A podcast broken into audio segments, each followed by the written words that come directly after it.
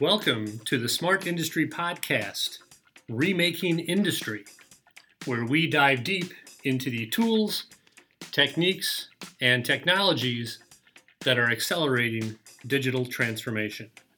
All right, welcome. My name is Chris McNamara, editor in chief with Smart Industry. Today we are looking at keeping things simple. We're chatting with Kane Grau, who is, um, as of this recording, in mid October 2021, uh, newly the CEO of Uptake. Kane, thanks for joining us.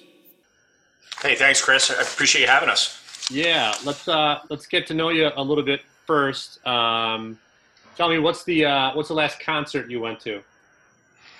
Cody Jinks, uh, about three weeks ago. I got really fortunate to, uh, I think it's my first concert actually in a year, but uh, very, very big country fan and uh, flew into Richmond to see a buddy and uh, saw uh, Cody Jinks at the Richmond Raceway. Perfect, perfect. What uh, talking about this this industry that we're in? What's the most appealing thing about this industry? Why do you work in this space? um, well, you know, a couple things. Number one is um, I'm a data guy at heart and uh, I've kind of built my career around data. And I just am absolutely intrigued about how I would say greenfield this entire space is. Um, you know, with the OEMs building um, this, this new machinery that um, has, you know, obviously a, a, an unbelievable amount of data coming off now, and what we can do um, from a pre- preventative, what we can do from a predictive, what we can do from uh, you know, emissions elimination or clean energy perspective, um, it, it's it's fun. I mean, you know, I've I've been in healthcare, I've been in retail, uh, been in insurance, been in automotive, and it's not to take away from any one of those industries, but I just feel like in this industrial intelligence space, uh, it just feels so cutting edge, so new, and um, you know what we're doing is uh, it's really thought provoking, and I think that it has. Um, you know what I love about it is from a safety and from a sustainability perspective.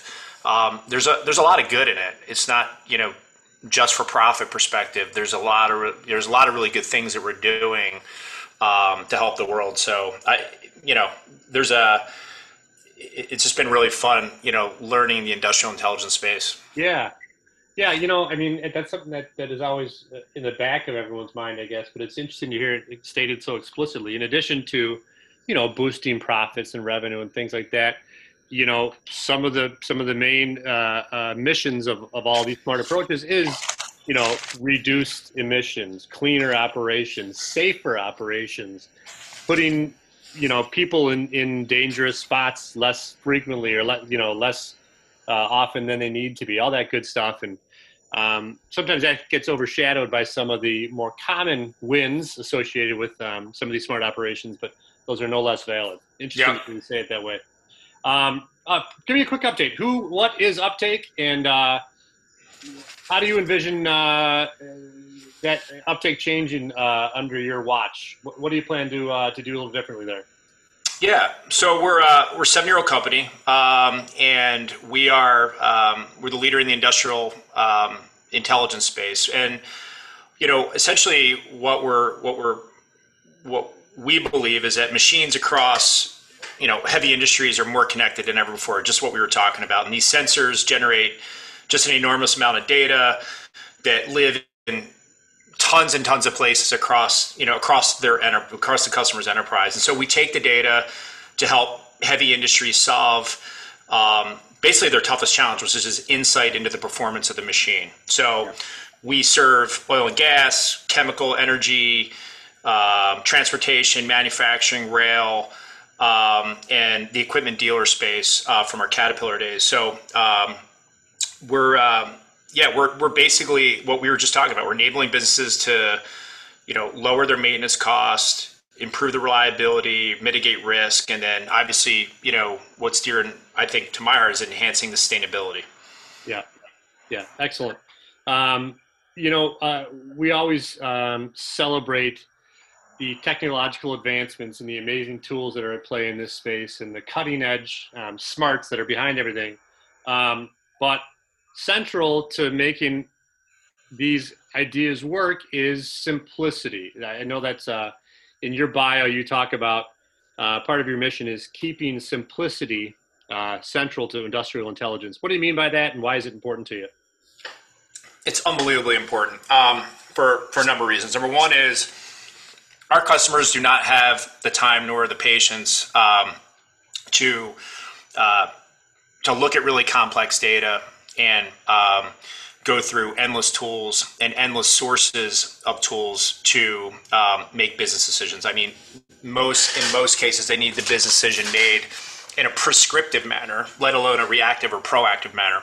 Yeah. And so I've got 20 years of, really in-depth product experience, and, what I've always found is um, never ever assume that you know the answers and in, within the four walls of your building, and you have to be out talking to the customer, understanding the customer need, finding pattern recognition, um, and how do you make basically every attribute on the screen important. Um, and so, what I really focus on um, within the company is um, every pixel, you know, every letter being the most important thing on the screen, and the stuff that's really sort of irrelevant is just removing it.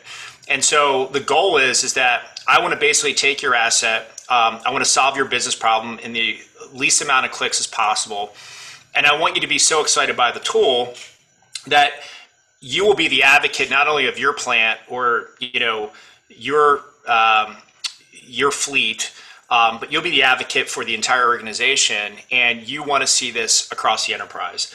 And so, customer loyalty, um, customer engagement, um, our NPS score, um, all these things are really, really important. But it all goes back down to the simplicity. It's like I use always use the analogy of like Salesforce.com, which I've just always been a great fan of, or you know, even Apple in the great in the greatest sense of, you know, I open the box, I bump two phones, my backup starts, my restore starts. I'm using my phone within 10 minutes. Like I shouldn't be calling Verizon. I shouldn't be calling Apple. I shouldn't be going on the internet to find, you know, how to do something. Like it's that simple. Yeah. And so it, it, it I'm sorry. Yeah. Go ahead, Dave. So I was just gonna say, like, so for me, it's you know, how do we just make the product simple? Does industrial intelligence lend itself to that simplicity, or is it a challenge? Do you have to, to very purposefully, very strategically, you know, establish your networks and your processes to keep the complexity at bay? So um, it's a, it's a great question, and it and it lends itself to probably the type of industry and the maturity of the industry. So there's industries um, I would say that are set sort of in the way where um, the the obtaining of the data and and getting the data um, can sometimes be a little more complex. Where there's other industries where the data is available um, and the configuration can be done in in minutes and hours versus you know a day or a week. Um, what I will say is that was really the crux behind obtaining uh, Shook IoT uh, back in January was their ability to obtain data in those more complex places, get the data into um, either their environment or our environment, and allow the manipulation of the data and to basically answer their questions in a in almost a real time manner. Yeah. So the simplicity I think really comes with the tool sets that the company is offering. Okay. Um, you also uh, uh, use a phrase you talk about revolutionizing the way we use industrial analytics. What does that mean? And you, you know, let me play devil's advocate. Isn't isn't uh, industrial analytics so young of a field that we're not ready to revolutionize things, or is that statement not true at all, or does the the uh, the speed with which this field changes prompt, you know, considering overhauling it much more frequently than than uh, other other approaches? So. I, I, I think it really depends on how you look at the world. In the sense of the let's call it the industrial 4.0 movement, um, you can look at you know what we're doing at Uptake is is is one um, you know one piece. We're a cog in the in the you know obviously in the larger in the larger wheel. But here's what I get really intrigued by is stretch the brain a little bit on everything that's happening around uh, hu- the, the, the, human workforce optimization, the asset optimization, the workflow optimization. And when you bring that all together um, and you really sort of look at some of the revolutionary things that are taking place holistically, I think that's where, like, I think that's honestly where the magic happens, where a lot of the fun happens. And so, you know, you were asking about like where uptake's going, and not to jump sort of to that question, but I think we're, you know, we've embarked on um, this industrial intelligence and what we're doing with data. But I'll tell you that I'm, I'm keeping a very keen eye on the human asset optimization because in some senses if the if, if the humans aren't doing what they need to be doing um, and even with technology and the advancement of technology and you could say you know well where where what should the human be doing in the manufacturing plant in four five, five to ten years? Um, well who knows? But i can tell you that they're, they're, they're just as relevant as our asset optimization right now. So if i think of that i think of what we're doing at uptake and then I actually think downstream automating, automating case workflow and being able to build cases on the fly and be able to understand, you know, is the part available today or do you need to order the part or do you have too many parts?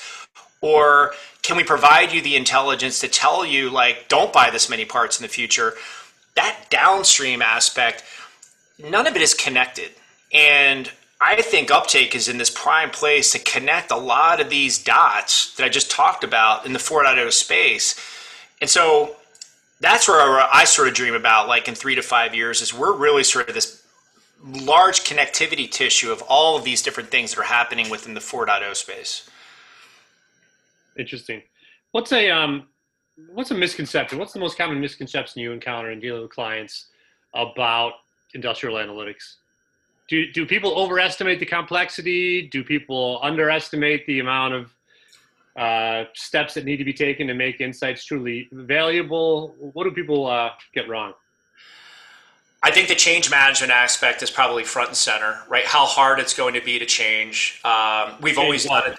Change. Um, in changing in changing the process, in trusting the data, um, in saying, well, you you know how much data do you have and, and how accurate is your um, is your predictive models or your preventative models going to be? Yeah. Um, and so you know that's that's a big leap of faith right? Like you've done the thing you've done this process the same way whether you have a tool or you don't have a tool or you have internal data that you love and trust. What is this company coming out of you know out of left field? Like what do they like why do they know my business any better than i do?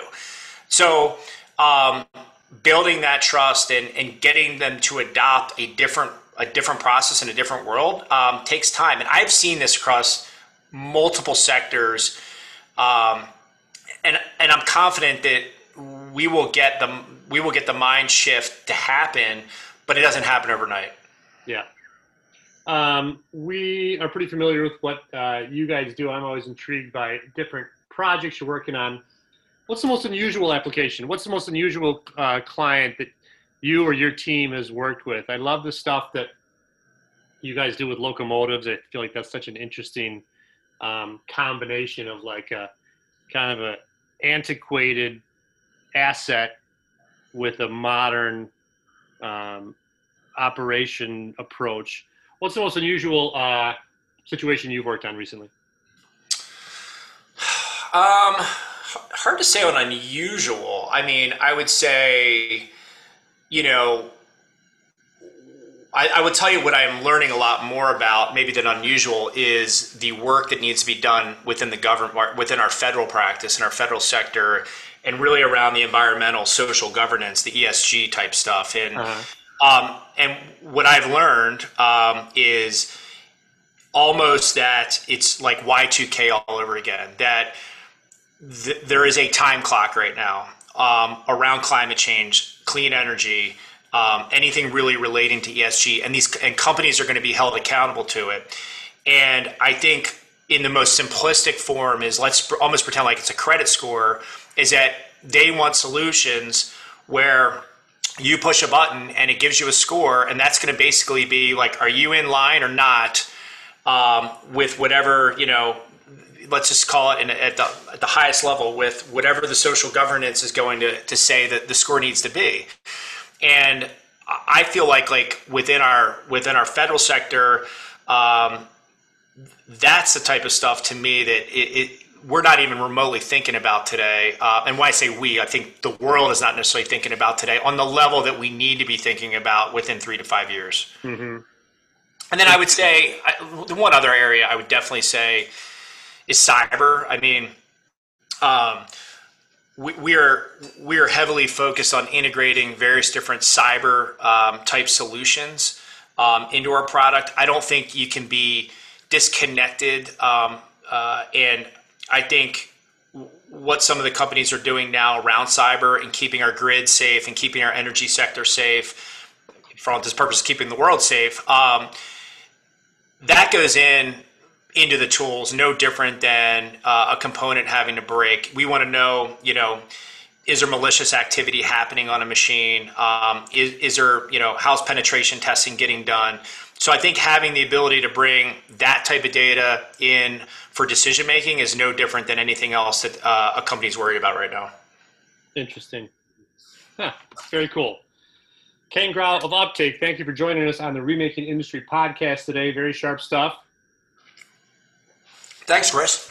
Yeah. And uh, to our listeners, as always, we remind you to go out and make it a smart day.